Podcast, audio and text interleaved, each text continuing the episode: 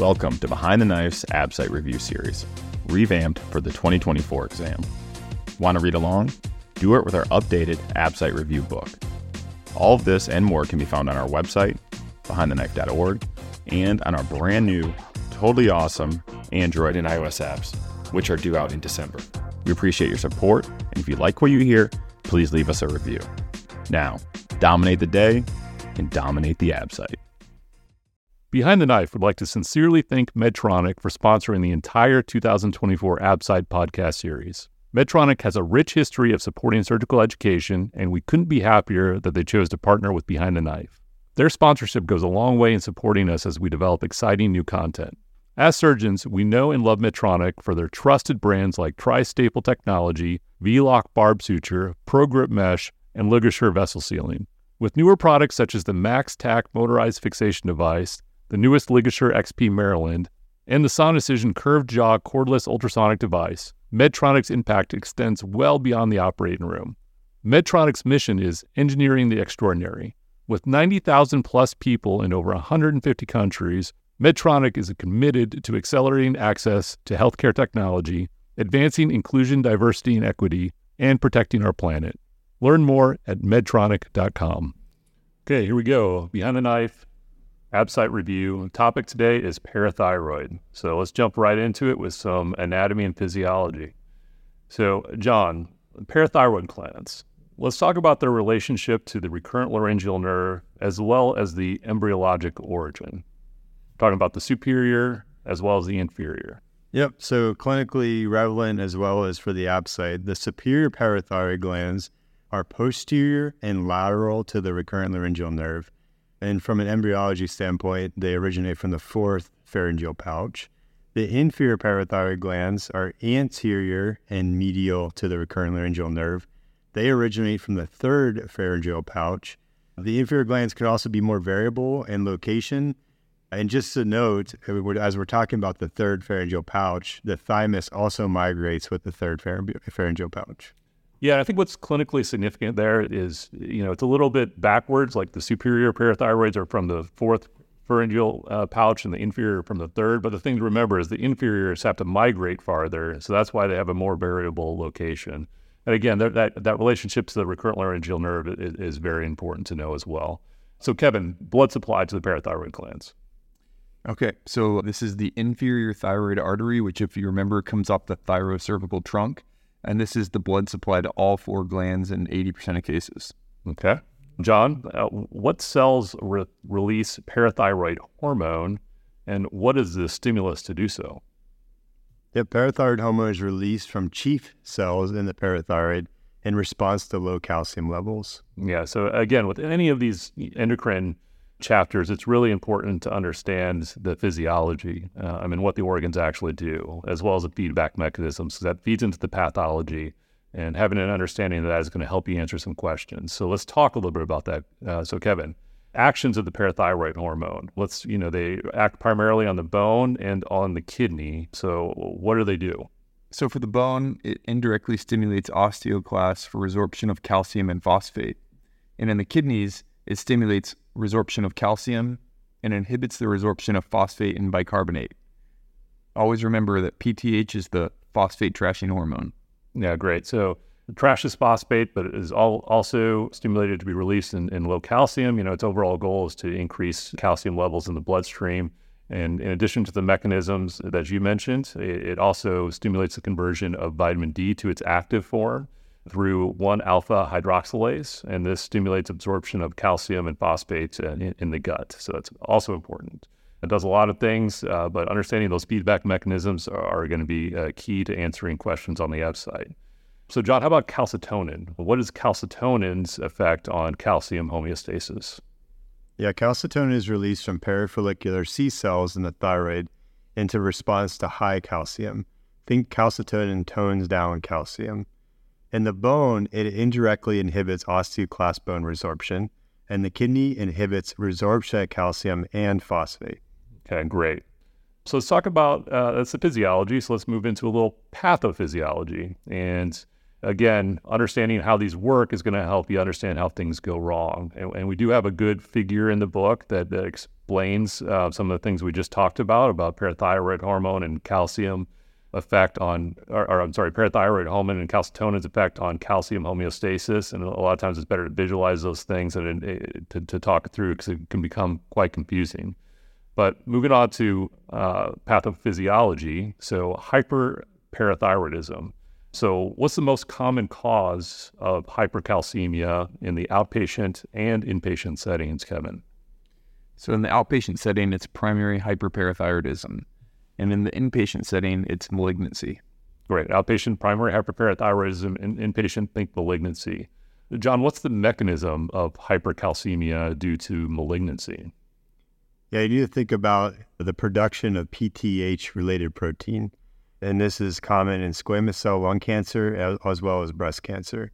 And less commonly, hypercalcemia and malignancy can, can be from lytic bone lesions. Yeah, that's important to remember that, again, that parathyroid hormone related protein, a lot of times you would think it's due to calcium or to bone reabsorption or lytic bone lesions, but it's really that, that, that parathyroid like protein.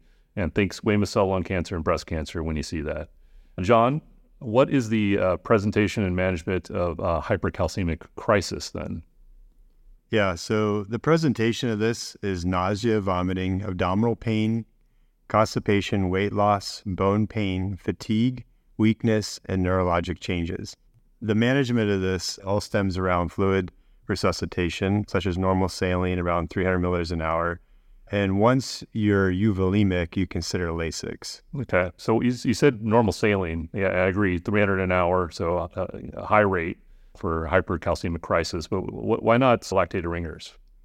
It's controversial, but LR contains calcium. Yeah. Okay. So uh, best to avoid lactated ringers, especially on exams for calcemic crisis. Normal saline, 300 an hour, and then the diuretics once you euvolemic. Or Kevin, what are the three different types of hyper- hyperparathyroidism Okay, so this is one of those things that you just kind of have to review every once in a while. So the primary hyperparathyroidism is the most common, and this is related to abnormal gland function or excess PTH. Then you have your secondary hyperparathyroidism, and this is uh, excess PTH secretion due to hypocalcemia, usually related to renal failure. And then you have your tertiary hyperparathyroidism in post-renal transplant patients. And so they've had long-standing parathyroid stimulation from preoperative hypocalcemia results in autonomous PTH secretion once they have that new kidney. Okay, great. Yeah, good description. Primary, secondary, tertiary hyperparathyroidism. How about the most common cause of, say, primary hyperparathyroidism, Gedabin? The most common cause is from an adenoma. Um, 80 to 90% will be a single adenoma versus 2 to 5% will be a multiglandular adenoma. Yeah, exactly. So, most commonly an adenoma, most commonly a single adenoma but certainly there can be also hyperplasia about 10 to 15% of the time. Parathyroid cancer uh, can r- result in primary hyperparathyroidism, and uh, there's a, a, much higher prevalence in MEN1 and MEN2A uh, as well. Uh, so, John, uh, laboratory test. What do we use uh, to work up and diagnose hyperparathyroidism? So, obviously, you're going to check a serum calcium level, which will be elevated in hyperparathyroidism. You also want to check a serum phosphate, which will be decreased except for patients who have renal failure and they can't waste that uh, phosphate. You want to check a serum PTH, which will be elevated. The normal level is between 5 and 40. Serum chloride to phosphate ratio will be greater than 33. And also, you want to check a 24 hour urine calcium, and that would also be elevated. If it's if that 24 hour urine calcium is less than 100, you want to consider familial hypocalciuric hypercalcemia.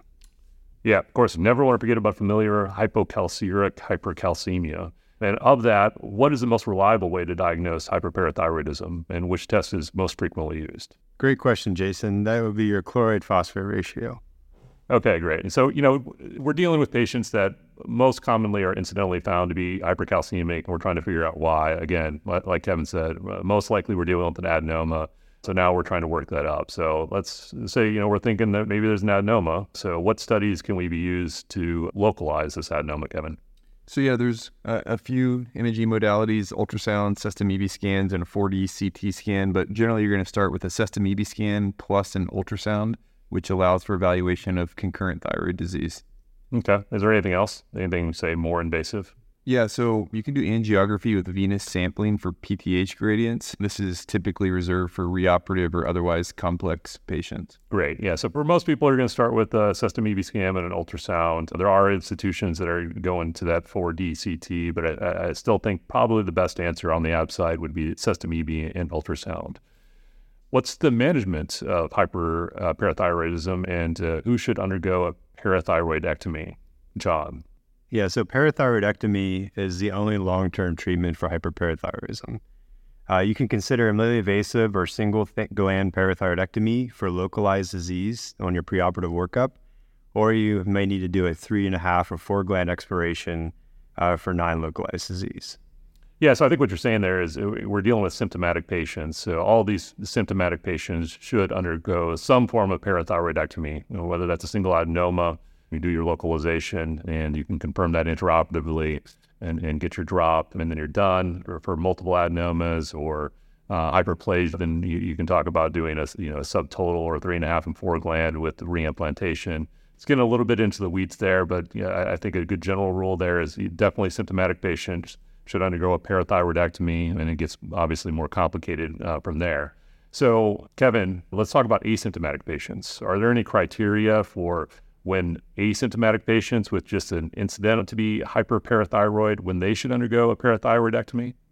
So yeah, if their serum calcium is greater than one milligram per deciliter above normal, that would be an indication. Also, if they have any renal disease such as nephrolithiasis or hypercalciuria, or if they have a decreased creatinine clearance, GFR less than 60.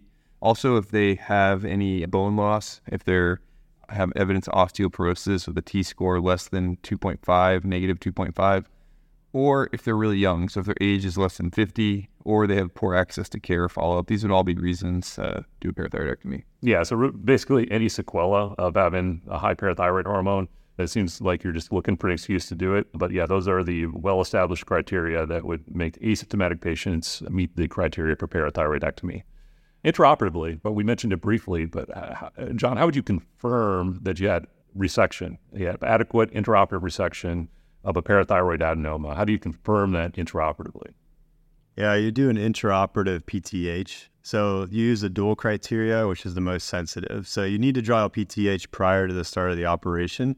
But what you're looking for after you remove the adenoma, you get a 50% drop from the pre incision value at 10 minutes uh, after the resection, and that 10 minute value should be close to normal.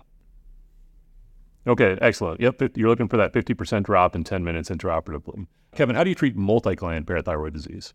So briefly mention this, but you can do a three and a half or four gland parathyroidectomy with reimplantation into the SCM or brachioradialis. Okay, uh, staying with Kevin there. So you, you, talked earlier about secondary hyperparathyroidism. Remind us quickly what that is and uh, what the management is. So that's when you have uh, hypocalcemia from your renal failure, and so you're having excess PTH secretion. And so, really, you can treat this just with calcium and vitamin D supplements, you know, a quote unquote renal diet and phosphate binders. Okay. John, tertiary hyperparathyroidism. So, this is uh, once you have that long-standing kidney disease, you know, maybe you get a kidney transplant and now your, your parathyroids are all amped up and they start you know, pr- producing excess PTH. So, what's the management for tertiary hyperparathyroidism? Yeah, you would go to a three and a half or four gland parathyroidectomy with auto transplantation. Okay, great. Kevin, parathyroid carcinoma. So, in what patients would you be concerned for parathyroid cancer, and how do you uh, approach that? Yeah, so this is a very rare form of uh, primary hyperparathyroidism. They're going to have very high levels of calcium, like greater than 14 milligrams per deciliter. They may have a palpable neck mass. You're going to evaluate them the same way with a neck ultrasound and a sestamibi scan. And the management of this is an en bloc resection and may require resection of the ipsilateral thyroid. And then if you have evidence of lymph node involvement, you want to do a ipsilateral neck dissection.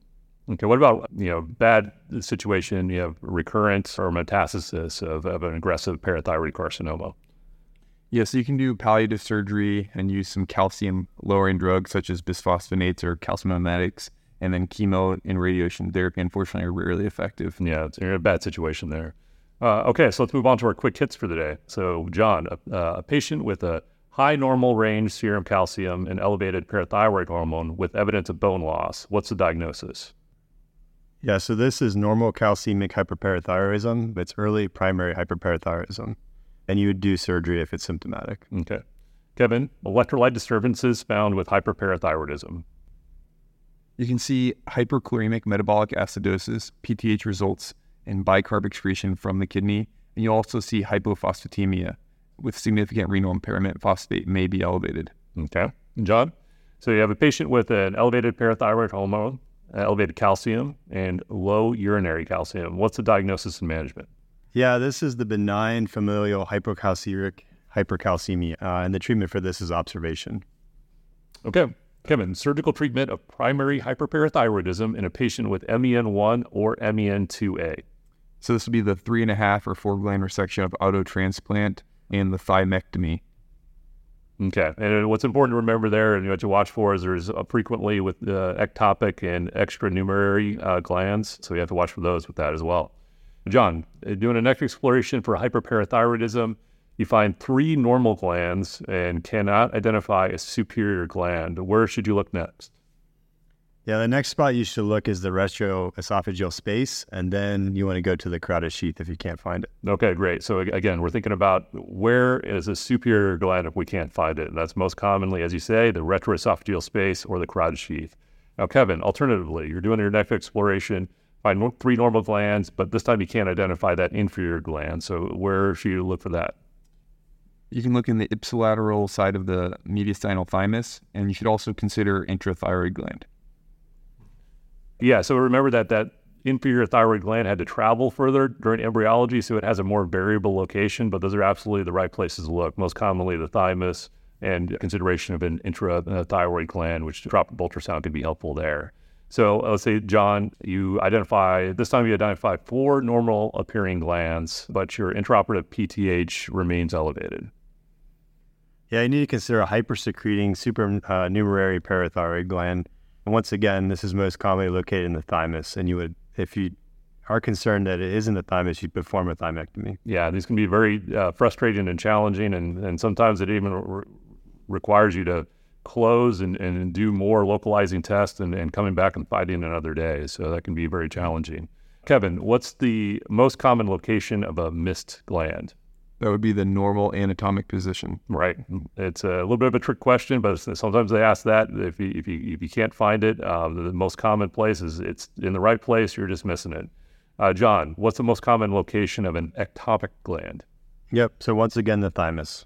Okay. Yep. Thymus is the most uh, common location, which is the reason for that recommendation to perform a thymectomy sometimes if you can't find it. Okay, that does it for our quick hits, and that does it for our review of parathyroid for the ABSITE. Thanks again for listening.